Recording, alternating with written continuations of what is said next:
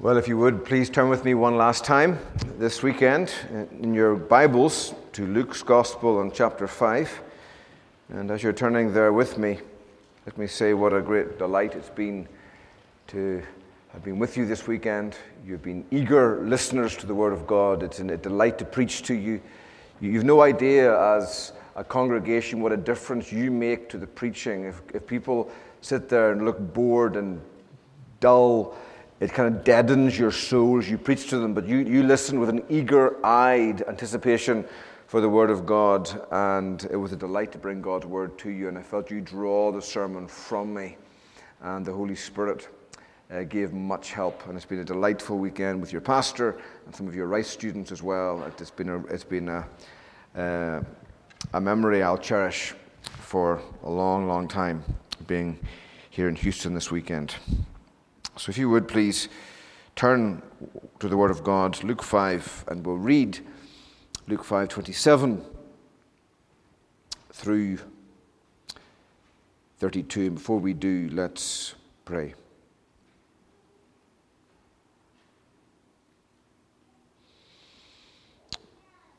Blessed be the God and Father of our Lord Jesus Christ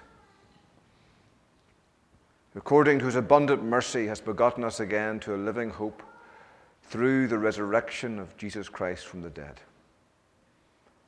To an inheritance incorruptible and undefiled that does not fade away, reserved in heaven for us who are kept by the power of God through faith for salvation, ready to be revealed at the last time.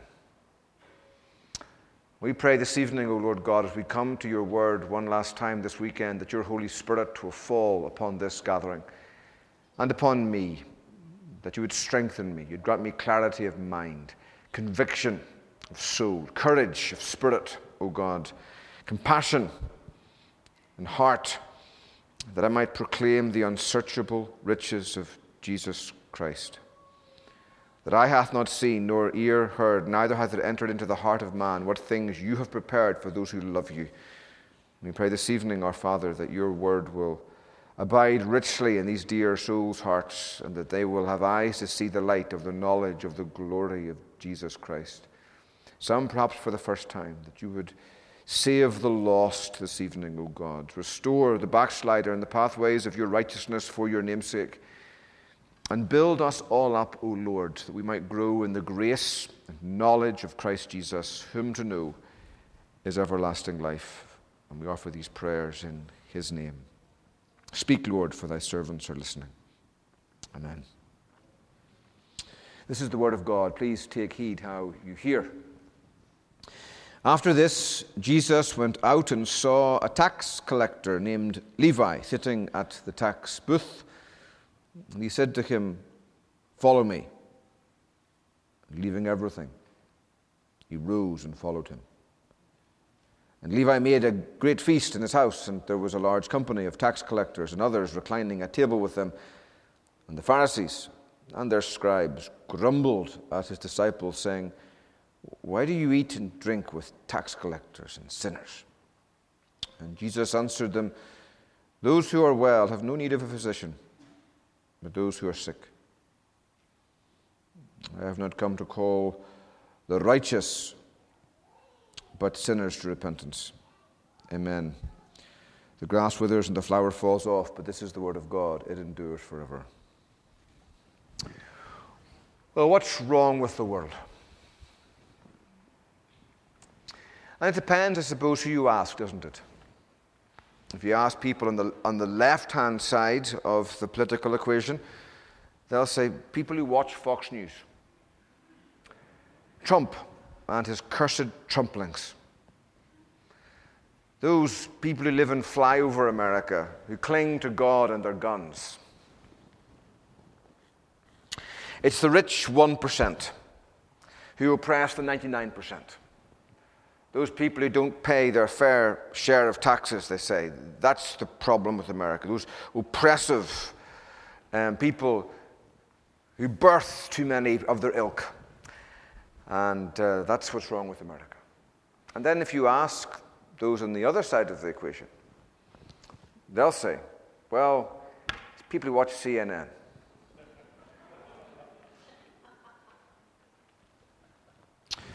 It's those tax and spend Democrats. Those elites, one rule for me and another for thee.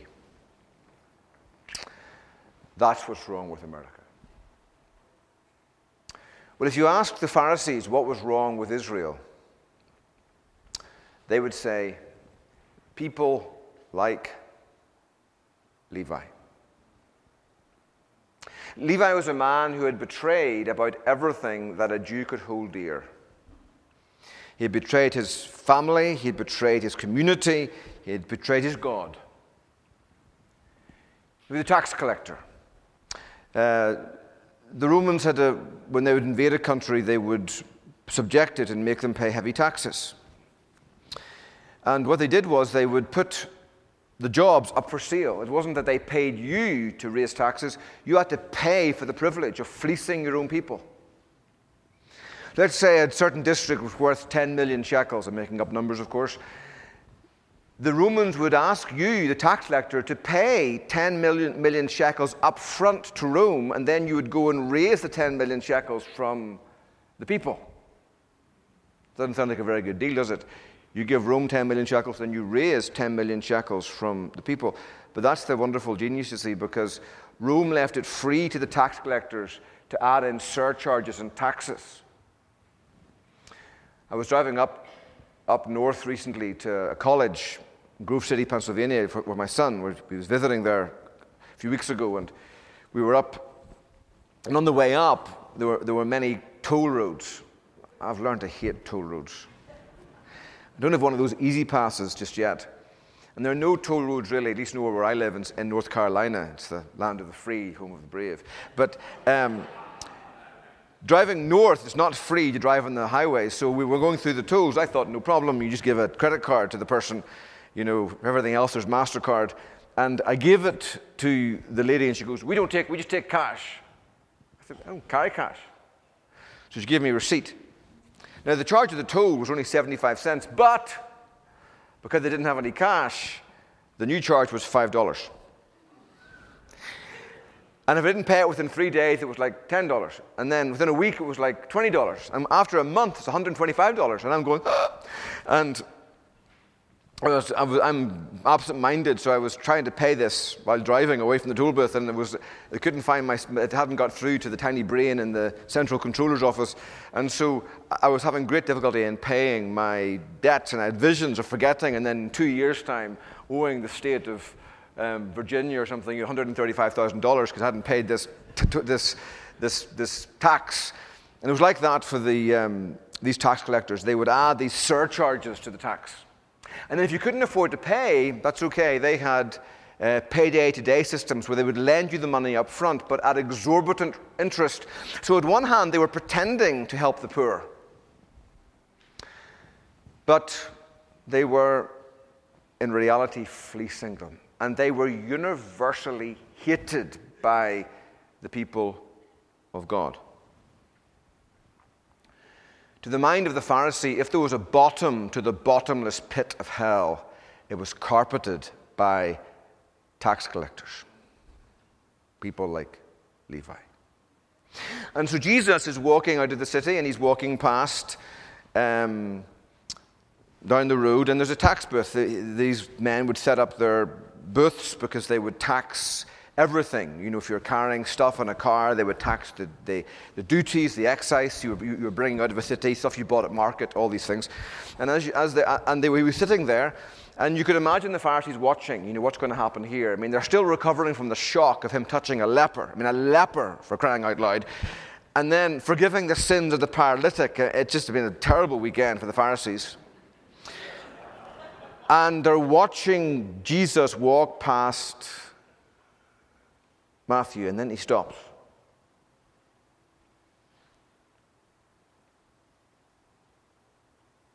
And Matthew's there, counting his money. Nine shekels for Rome, one shekel for me. Nine shekels for Rome, oh, one shekel for me. Nine shekels for Rome, oh, one shekels for me. When the Capital One credit card campaign came on in Bethsaida in those days. And the question was, What's in your wallet? Matthew's children would joke, Daddy's heart's in his wallet.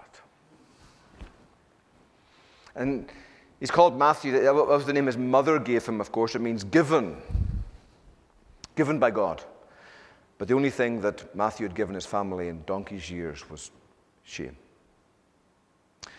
And so the question is how will Christ teach to treat Matthew? And remember, each of these individuals, the leper, the cripple, and now the taxman, they're all pictures of sin, what sin is and what sin does to people. The leper, sin makes us dirty, unclean, unworthy of the presence of God. The cripple, sin makes us un- unable, totally unable to come to God, to obey God, to serve God, enslaved to sin. And Matthew's a picture of how sin makes us disgusting, horrible. And we see Jesus here as he comes to deal with Matthew, and it's an encouragement, I think, because Jesus hasn't changed. He's the same yesterday, today, and forever. How does Jesus treat Matthew? First of all, he calls him with power. Calls him with power. After this, he went out and saw a tax collector named Levi sitting at the tax booth, and he said to him, Follow me. And leaving everything, he rose and followed him. Here's Jesus reaching into the pit. It's like uh, what's the old series of All Creatures Great and Small the child growing up. I decided then I definitely didn't want to be a vet. But um, I hear there's a new series that's very good. I've not seen it, but the, the old one, I, it, always be the Tristan and James Herriot and, and uh, Siegfried in my mind. But James Hardy, Siegfried. But I remember one of the early episodes, horrified as a child, watching James Herriot stick his hand where the sun doesn't shine in this cow to try and um, rescue its, its calf. And out came the hand covered in all this green, horrible stuff. And Jesus here reaches into the pit of hell, down past the perverts and the porn stars and the pedophiles, right down to the bottom. And there's Levi. He grabs him. He says to Levi, Follow me. And for years, the only thing that ever commanded the affections of Levi's heart was the almighty shekel. James Packer says sex and shekels have always made the world go round. But for Levi, it was the shekel, it was the mighty dollar. That's what lit his candle. Follow me. And in that moment, as Jesus said those two words, follow me, everything changed. The whole inclination of Levi's heart was reversed. From darkness to light, from death to life. He experienced what one Presbyterian father called the expulsive power of a new affection. Gone was the affection for money, and came into his heart the affections of God, and he turned. As such, he's a glorious picture to you and me of the new birth. If you look in John 3 a second, go back in John 3.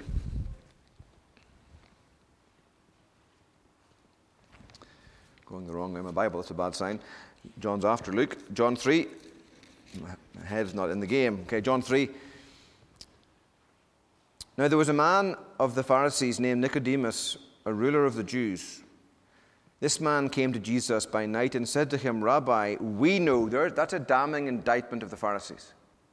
We know that you are a teacher come from God. For no one can do the things that you are doing unless God is with him.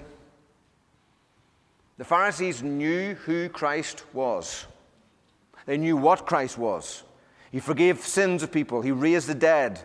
A man born uh, later, the last, there are seven I am sayings in, in John's gospel, right? And, the, the, and, and seven glorious signs that match Christ's self declaration. He is the great I am. Before Abraham was, I am. And the last one, Christ calls Lazarus from the dead. He's dead four days. So, you know the significance? The, the, um, um,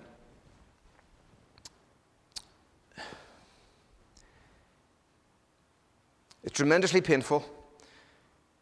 Jesus um, is there, and a messenger comes and says, Lazarus, the one whom you love, is sick. And Jesus says, Tell them this sickness will not end in death, but for the glory of God, right? And so the messenger goes back without Jesus. Now, listen, follow me now. Scholars debate how far it was away. Let's say it's a day's journey. Doesn't matter, the math doesn't really change actually. Some would say four days' journey, but it doesn't change. One day's journey. So one day, um, the messenger goes back, and he gets, so day zero, he leaves Mary and Martha, and he goes to Jesus, day zero to day one, meets Jesus, takes that word of life back to um, Bethany, day one, day two. Jesus waits two more days, day three, day four. Then Jesus goes to Bethany, day five. And when Jesus gets to Bethany, he finds Lazarus has been dead how many days? Four days. And do you see what that means? It means that the messenger came back to Bethany saying, Don't worry, the master has said, This sickness will not end in death, but for the glory of God. And Mary and Martha say, You got to be kidding me. Lazarus died two hours ago. We just buried him. Where's Jesus? He didn't come. Why? He didn't say. Okay. One day goes by, no Jesus. Two days goes by, no Jesus. Three days go by, no Jesus. Four days go by, Jesus arrives. Now, it seems horribly painful. Why would Jesus do that? And John instinctively jumps in at the start of the story in Luke 11, John 11 and says, Now Jesus loved Mary and Martha and Lazarus. I love the way John describes that. He didn't just love that family. No, he loved Mary and he loved Martha and he loved Lazarus. He loved them in the particularity of their individuality, do you see? Why did he, why did he stay back? It, it was not it was not because he didn't love this family. Jesus said, I'm glad I was not there, that you might believe and see the glory of God later to his disciples. The reason Jesus stayed four days is because of this reason. This is a climactic miracle of Christ's ministry before his own resurrection. The Jews believed that for the first three days after a man died, a holy man like Elijah or Elisha could raise you from the dead. They believed the Spirit kind of hung about in the area. But after the third day, on the fourth day, when the person began to rot, there was a divided opinion. The Pharisees believed that only God Himself on the fourth day, not a, holy man, not Elijah, not Elisha, only God Himself could raise the dead on the fourth day. The Sadducees, who believed there was no resurrection, they believed that not even God Himself could raise the dead on the fourth day. And so Jesus comes into town on the fourth day. And Mary and Martha, brokenhearted, Lord, if you'd been here, my, my, our brother would not have died. And Jesus goes to the tomb. And he weeps.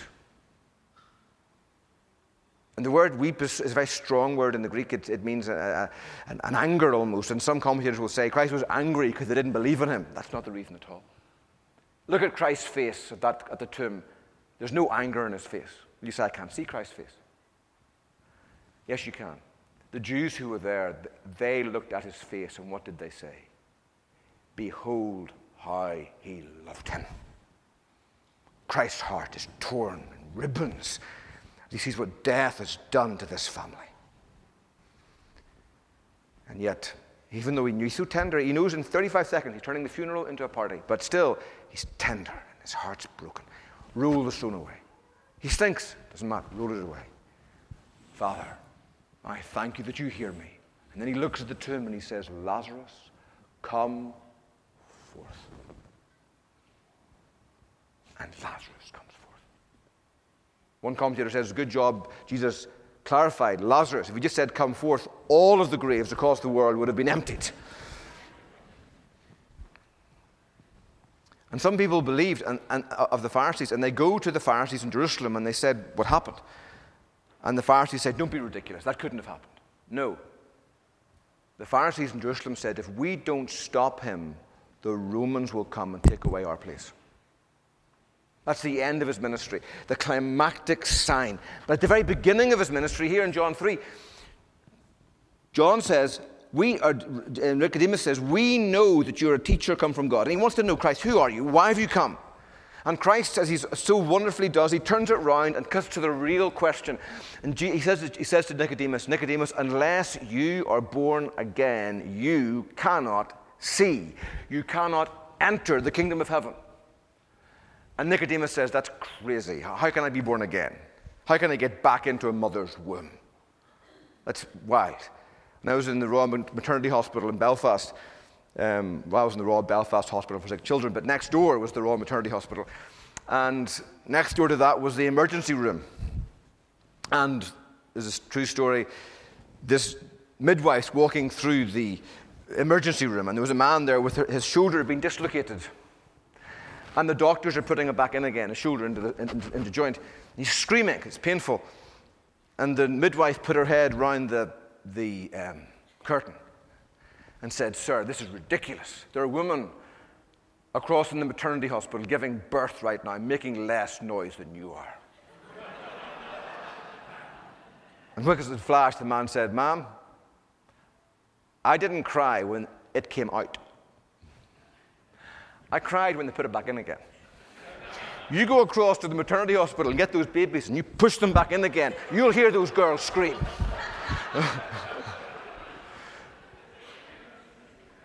and Nicodemus said, How can I get back into the mother's womb? It doesn't make sense. And Jesus says, Are you the teacher of Israel and you do not know these things? You need to be born again from inside. Born again from above. It's an absolutely radical change. Notice Jesus, truthfully I say to you, unless one is born again, he cannot see the kingdom of God. Then in verse 5, truly, truly I say to you, unless one is born of water and the Spirit, he cannot enter the kingdom of God. That which is born of the flesh is flesh, that which is born of the Spirit is spirit. And most scholars here think Jesus is talking about Ezekiel 36. I will gather you from all the nations to which you have been scattered. And I will sprinkle you with clean water, and you shall be clean. I shall cleanse you from all your filthiness and from all of your idols. I will take the heart of stone out of your flesh and give you a heart of flesh. And I will put my spirit within you, and I will cause you to keep my statutes, and you will keep my precepts and do them. Who's the actor in those verses? It's God. I will take you. I will sprinkle you. I will take the heart out. I'll put a new heart in. I'll give you my spirit, and I will cause you. I love that verse.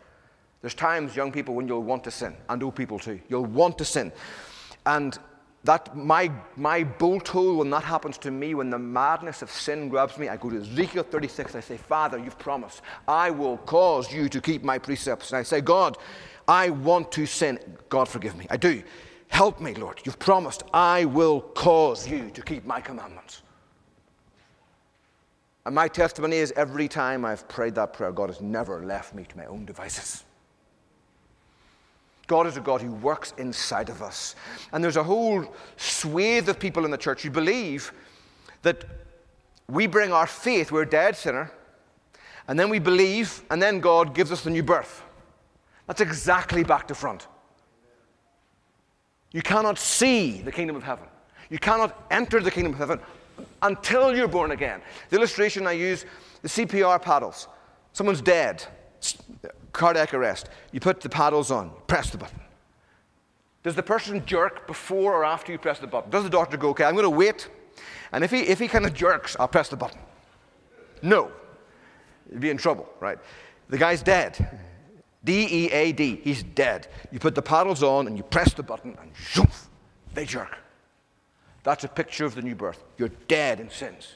You bring nothing to the table but dead in sins, trespasses. Unable to come to God because you won't come to God, and because you won't, you can't. And God puts the paddles of the new birth upon you, and He brings the power of Easter to bear upon you, and it energizes you. And the, the soul jerks, and that jerk in the soul is faith and repentance. Now, in your mind, you do, you do exercise faith. You choose it. But that extra, you choose to believe in Jesus, but you only choose to believe in Jesus because God chose to cause you to be born again.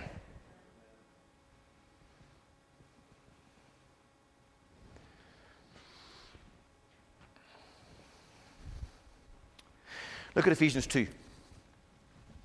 The same truth. You to move quickly here. Ephesians 2. I love this passage.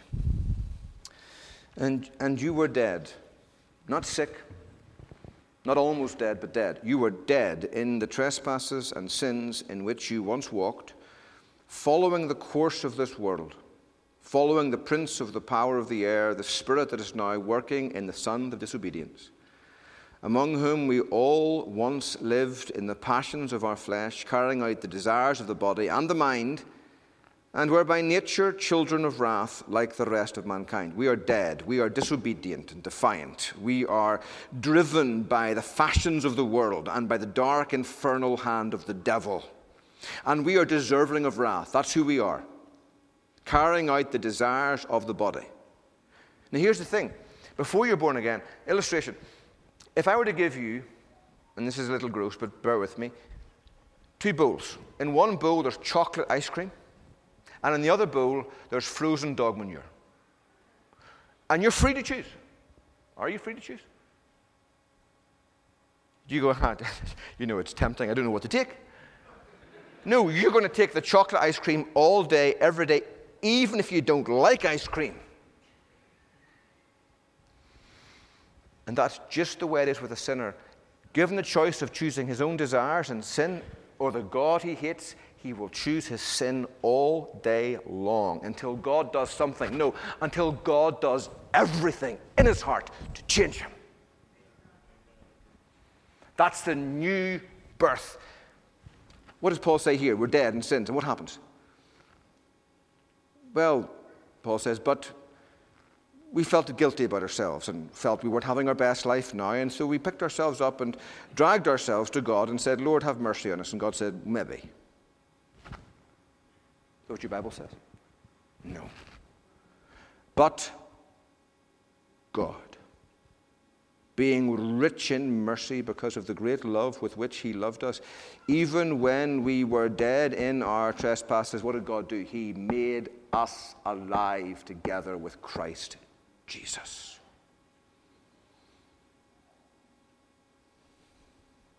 By grace you've been saved, and raised us up with him, and seated us with him in the heavenly places in Christ Jesus, so that in the coming ages he might show the immeasurable riches of his grace and kindness toward us in Christ Jesus.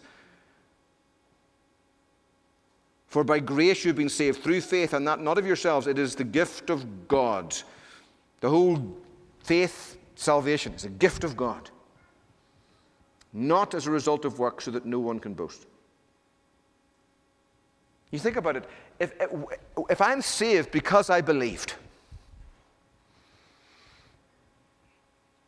that's a half truth, but a half truth told as a whole truth and a whole untruth, right? But if I am saved purely because I believed, I can boast. On the day of judgment, I can look at my family members, my friends who didn't believe the gospel, and I can say to them, I chose to believe Jesus. You didn't. You're getting what you deserve. I am, in some sense, better than you because I believed.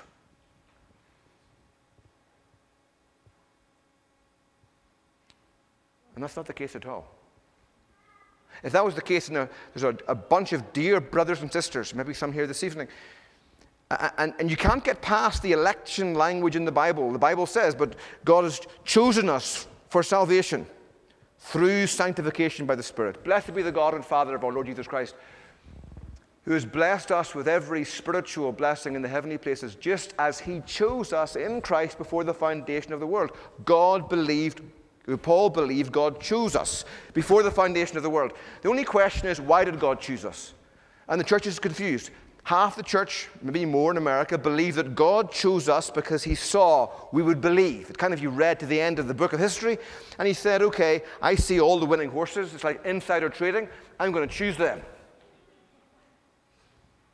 If that's true, do you see the election of God flows towards human goodness? That I was going to believe, I was going to do something good, I was going to make my contribution, I was going to believe in Jesus, and for that reason, God chose me right? That's what some of our friends believe.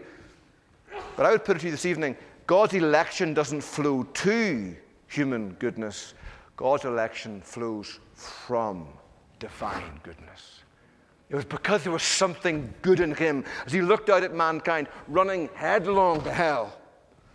The same God whose son reached down and said to Levi, Follow me.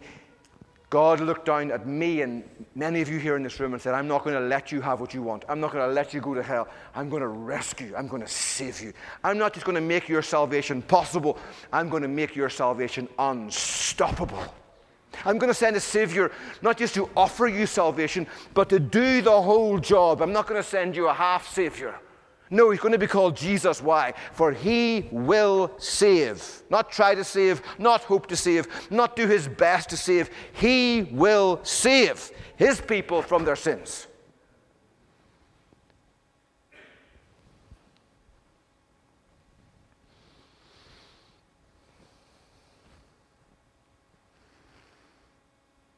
Power.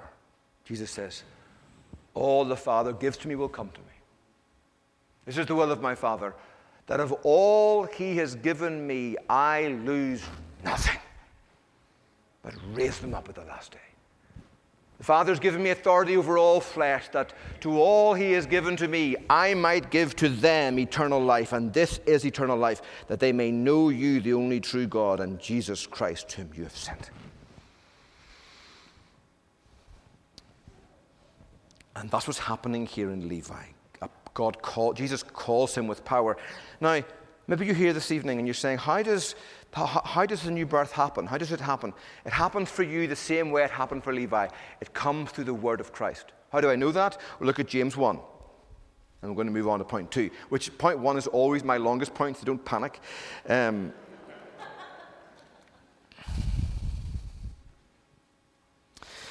James 1, verse 18, of his own will, of God's own will, he brought us forth. And the word brought forth is a Greek word for giving birth to a child. Of his own will, not our will, of his will, he brought us forth. How? By the word of truth, that we should be a kind of first fruits of his creatures. His word. That same word that created the Orion stars and nebula and the, and the Milky Way, 100,000 light years wide. It's amazing. Just one galaxy. You fly at 186,000 miles a second, it takes you 100,000 years to go from one end to the other. And God made it with words. And that word has power. And so when Jesus walked up to Levi, and he says, Follow me. Do you really think the angels are going, You know, I wonder what's going to happen here? Is Levi going to choose to follow or not? It's interesting. Let's watch.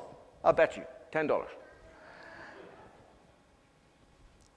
No, because the voice that said, Follow me, is the voice of God. And it brings the power to effect what it commands. It changes Levi inclines him from money toward the majesty of God. And in a moment, Levi gets up and leaves everything. A picture of the new birth. I'm asking you this evening. Have you been born again? It's important, if you look at you know, that, that passage in John 3, it's a very, an, an Ulsterman, John, Bishop Ussher gave us the, the division of John 2 and 3, but the previous verse is interesting. Jesus is at the Passover feast in Jerusalem, and it says, Many believed in his name, John 2:23, when they saw the signs that Jesus was doing. And this is the literal Greek. But Jesus, on his part, did not believe himself to them. They believed in him. He did not believe himself to them because he knew all people and needed no one to bear witness about man, for he himself knew what was in man. That's a disastrous translation. He didn't entrust himself to them because he knew all men and needed no one to bear witness about man, for he himself knew what was in man. Chapter 3, verse 1 Neither was a man, Nicodemus. You could miss that if you just stopped in chapter 2. Jesus knew all men. He knew these people. They were convinced, but they weren't converted. Like the devil, the devil is the most orthodox theologian in all the world. He knows more theology than Ligon Duncan and the great geniuses on our, on our shelves. He knows what's true. He knows what side his theological bread is buttered on, we say in Northern Ireland. He just doesn't love the God he knows about, doesn't serve the God he knows about, but he's convinced, he's just not converted. And these people were convinced they knew who Christ was, but they weren't converted. Nicodemus knew who Christ was. We know you are a teacher come from God, but they weren't converted. And Christ said, You need something more, only God can give you. You must be born again. George Whitefield, the great preacher, preached that constantly. You must be born again. His disciples asked him, Why do you always preach you must be born again? He said, Because you must be born again. Have you been born again? Have you felt the Word of God come into your heart and soul and change you from darkness to light? Now, for some of the children here, it might have happened so early in your life, you can't remember a day when you didn't love Jesus. But do you love Jesus? Have you been transformed? Has the God who commanded the light to shine out of the darkness commanded the light of the knowledge of the glory of God to shine in your hearts? Do you see Jesus and do you love him? Do you love him? And Jesus reached down, and the wonder of this passage is Jesus reached down to this despicable sinner and he called him with power. Secondly, moving on quickly, Jesus treats him like a friend. He called him with power, he treats him like a friend.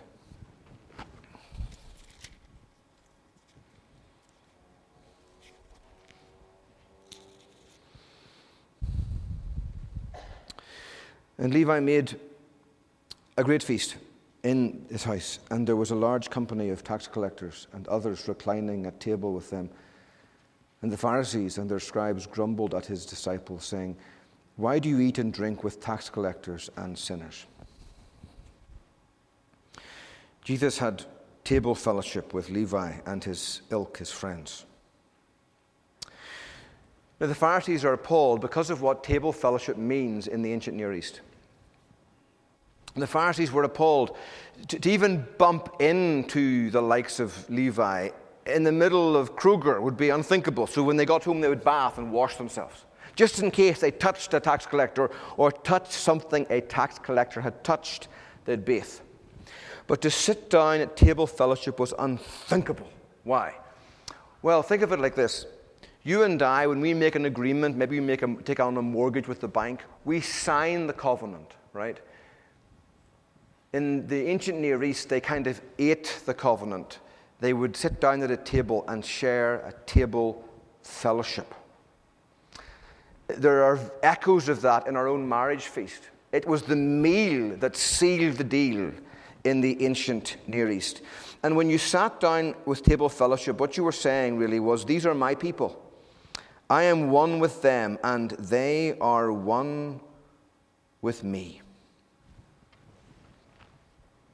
And it's amazing how much of the Bible revolves around eating and drinking. Eve, she took and she ate. And Derek Kidner, the great Old Testament scholar, he said, She took and she ate. How simple the act, how hard the undoing.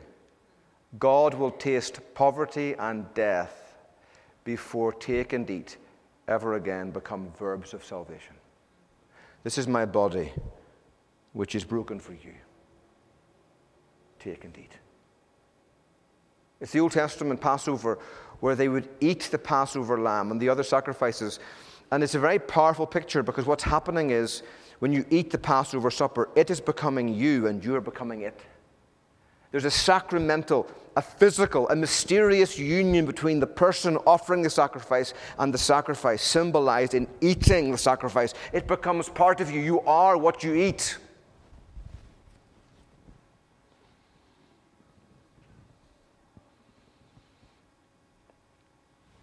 Think of it like this How can God? I, I ask seminary students this. I sit on a committee that examines seminary students, and I ask them, How can God punish Jesus for stuff you did and that not be wrong? And the fact that God is God and can do whatever He wants is not a good answer. God can't do whatever He wants. God can only do His holy will. God cannot sin. He cannot be unjust. He cannot be untrue. He cannot be unfaithful. He cannot be unwise. How can God punish Jesus for your sin and not be okay? And it's amazing how many seminary students, like, error, error, don't know, uh, kind of panic. And the answer is simple union with Christ. He becomes one with me, I become one with him. It's that logic we said on Friday night of the bank account. My wife says, I earn all the money, she spends all the money. What's mine is mine, and what's yours is mine, she said when we got married. Uh, I thought, doesn't sound quite right. But that logic, when you, when you join a, a joint bank account with your wife, what you're saying to the bank account manager is,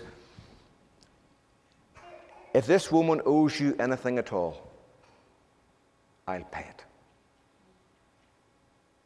I had no part in her spending, but I have the full part in paying for it. And that's exactly what happened upon the cross. Jesus joined himself to us. And the bank accounts merged. It's why he was baptized. Listen to this. I love this. This is by Geoff Thomas, one of the great preachers of our age, pastored a church in Wales 47 years. And he's preaching about Christ's baptism here. He says, There is a great line of repentant sinners standing soberly and sorrowfully on the bank of the Jordan, waiting to go down into the dirty waters to John to be baptized. Survey them there in your mind with me. Standing in that long, guilty line, there's a thief, a drunkard, an adulterer, a liar, a bully, a wife beater, an idol worshiper, a torturer Jesus, a murderer, a forger, a troublemaker, a braggart, a terrorist, a blasphemer, an abuser of children, a spendthrift, and hundreds more, every one a sinner. And there is Jesus made in the likeness of sinful flesh, standing in line between the torturer and the murderer. Indistinguishable outwardly, but inwardly he is wholly without sin. As the prophet said, Messiah would be numbered with the transgressors. He stands with sinners in solidarity. He stands for sinners in substitution. He will hang on a tree as the Lamb of God and bear the sins of the world. At the last, he will do more than stand with them in their sin. He will be made sin for them that is why he stands here in the sinner's baptism, because one day he will climb Golgotha in love and stand in the closest possible contact with sinners, taking responsibility for their sin and answering for it before the throne of God.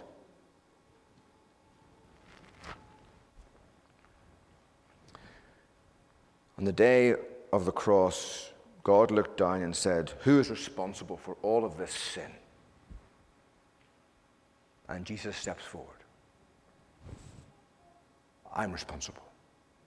Now think about that. Think about how hard it is for you to admit that you were wrong. Your wife asked you to bring up a carton of, of fresh cream home for um, supper. You're having the Joneses over. You've got to keep up with the Joneses, right? And you can't bring some miracle whip. That's not cream. It's got to be fresh cream for the Joneses please don't forget to bring the cream home for supper. And you think to yourself, the last thing I must do before I leave work is to forget to buy the cream. And it is. It's the last thing you do before you leave work. You forget to buy the cream. You arrive home from work, and you walk in through the door, and your wife goes, The cream. And you think, oh, What do you do? You say, You know I'm forgetful. Why didn't you call me? Why didn't you remind me? You could have texted me and reminded me. What are you saying? It's your fault. Now think about it. We're talking about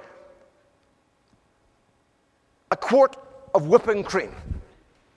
And you and I struggle to say, it's my fault. Just bearing the blame for messing up, not the whole meal, just dessert, is unbearable for you and me. Just, just one, just forgetting cream for crying out loud. It's so hard. It's like that in marriage, and people come to me for marriage counseling, and I ask, who's to blame? What's the problem? And they all go, he's the fault. No, it's him. A year or so ago, I was going out to a conference, and I'd left my, my laptop case on the washing machine, open, new laptop in it, MacBook Pro, that iPad in it, open, and I thought, I shouldn't leave it there. Stupid of me, but I'll leave it there. I'll run. So I ran to get something from the bedroom. When I came back, there had been kids, some of my kids, through the laundry room. The laptop case is on the ground, upside down. The laptop's on the ground, the iPad. And who is responsible? All the kids, it was him. It was him. No, it was Josiah. No, it was Ben. No, no, no, it was Samuel. No, no, it was Aaliyah. It was, and everyone was blaming one another. And Samuel, my little 11 year old boy, he was born blind. His vision returned basically miraculously in the second half of the first year but he still has some special needs. And he's delightfully innocent, out of the mouth of babes. And Samuel stands forward and says, Daddy, it was all my fault. It was all my fault. That's always Samuel. It's all my fault. And it was just, it broke my heart, you know, because everyone's passing the blame. And this, this little child says, Daddy, it's all my fault. How often can we say it's all my fault? And Jesus. Jesus on the cross. Who's to blame for this? Jesus says, Father, blame me. How much of the blame? Give all of the blame to me. Treat me as you ought to treat them, and then treat them as you ought to treat me. Take me down below the bottom of finite misery into the endless burnings where the gravitational force of the wrath of God becomes infinite, and bring them up into the height of heaven, to the throne room of God. Send me down and send them up. And Jesus sitting and eating with these tax collectors and sinners, he's saying, These are my people. And this morning at the table, Jesus was here, Christian. He was saying, You are my people. I am not ashamed to call you brother, sister. Isn't that amazing? The, the, the Jesus Isaiah saw and almost killed him is not ashamed to call the likes of you and me brother and to eat with sinners. He calls them with power and he treats them like a friend. And if Jesus will do that for Levi, he'll do that for you this evening, my brother and my sister, visitor here at this church. And lastly,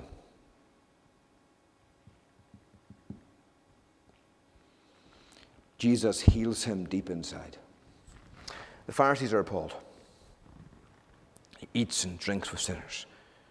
Jesus says, Those who are well have no need of a physician, but those who are sick. Levi's sick, but I've come as a doctor to heal him from the inside out. There's a Jesus here who's not willing to forgive you, he's willing to change you. He said, I have not come to call the righteous, but sinners to repentance. And that word repentance means a change of mind about everything. That's, that's the problem. You and I, we're like the legs of a dead cockroach. Everything points inward. All the legs point inward. And in a sinner's heart, everything points inward. We're selfish, self centered, selfish ambition, self centeredness. Young people, if you don't believe me, get married. You, you have no idea how selfish you are until you get married. It's one of God's great tools to break down that selfishness. But still, selfishness. And we need a change of mind about everything. Principally, who God is. And it's not us, it's Him.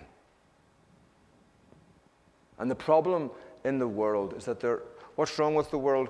What's wrong with the world? There are too many somebodies.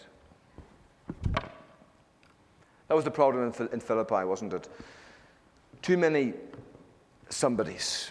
Euodia and Syntyche, Odious and Syntyche, fighting, and the whole church fighting. Preachers capitalizing on Paul in, in prison, seeking to add pain to Paul when he's in prison, trying to muscle in on his church and so forth. Too many somebodies fighting, jockeying for positions.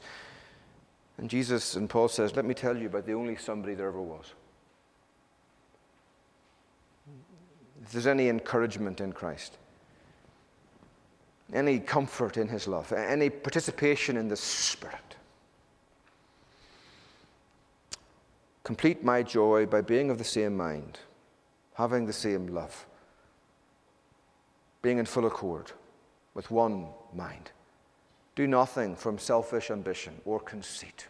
Nothing. Do nothing. Nothing. It's not about you. But with humility, count others as more important than yourself. Let each of you look not only to his own interests, but also to the interests of others. Have this mind among you, which is yours in Christ Jesus. That's the essence of the Christian life. It's a new mind, and it's ours in Christ. We, we believe into him, and his mind becomes our mind. What's that mind? He was in the form of God the morphe of God, the, the exact size and shape of God. Like a circle, right? To be a circle, the morphe of a circle is not being round. I'm kind of round, my wife tells me, and I need to be less round. I put on 20 pounds over Christmas and everything's too tight. And um, it's hard. I either lose 20 pounds or buy a new wardrobe, so I'm going to lose 20 pounds. It's hard. Um, but I'm, I'm, not a circle, I'm, I'm round. To be a circle, you've got to have the morphe of a circle which is the radius remains constant all the way around the circumference in two dimensions. Other than that, you might be a blob or an oval, but you're not a circle. The morphe of a circle. Jesus was in the morphe of God, the exact size and shape of God.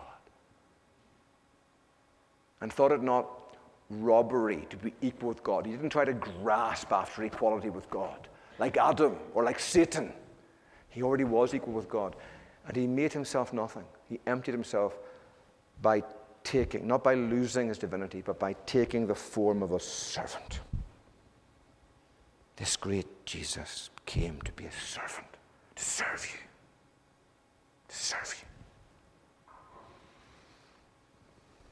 And when you see that, nothing remains the same, everything changes. How can I expect my wife to be my servant? When Jesus came and served the whore of Babylon to make her the bride of Christ. No, I must serve her. And her attitude is, How can I expect my husband to serve me when Christ, the Son of God, served me? And so the Christian marriage has turned into a battle of service. Who can serve one another most, outdoing one another in self denial? But it comes not by guilting your way to it, not by white knuckling your way to it, but by looking your way to it. Looking to Jesus, seeing Jesus, knowing Jesus, having him come down to you as he did the disciples the, at the upper tomb. He's standing on the verge of hell. He's about to go to hell the next day, and his thought is, My disciples are weary and they, they need someone to wash their feet. And clothes himself in a servant's garb and gets down on his knees and washes their feet.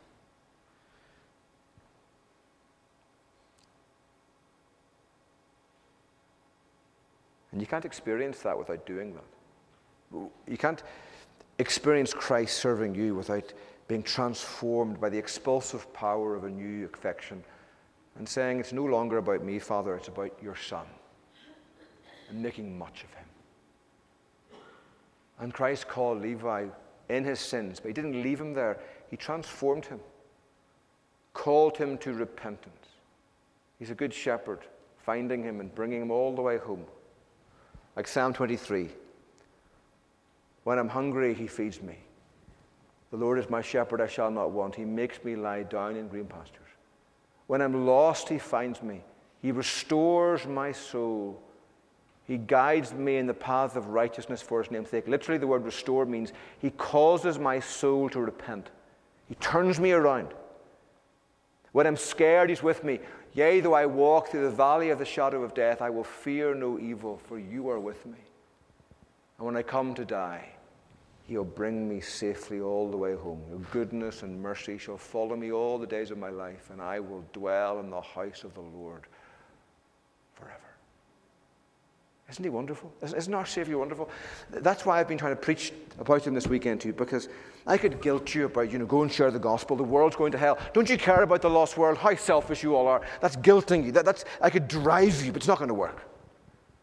But if you see who Jesus is, the King of heaven, my shepherd is.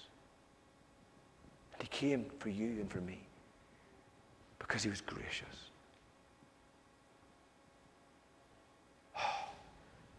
That's a, a message that turns the world upside down. And seeing him, less will not satisfy, more can only be desired, and I want to spend my life. Don't you want to spend your life serving Jesus, sharing Jesus, telling others about Jesus and his love. He treats people like Levi and you and me as his friends. Let's pray together. Father, thank you, O God, for the power of Jesus that can make a dead man live. And I pray, Father, you will do in the hearts of these dear people, do in my heart, O God, what only you can break down our selfishness, restore our soul. Cause us to walk in your statutes. Make us self denying people who take up our cross and follow after you. For if we seek to hold on to our life, we will lose it. But if we lose our life for Christ's sake and the gospel, we will save it. We offer these prayers in your Son's name, O God.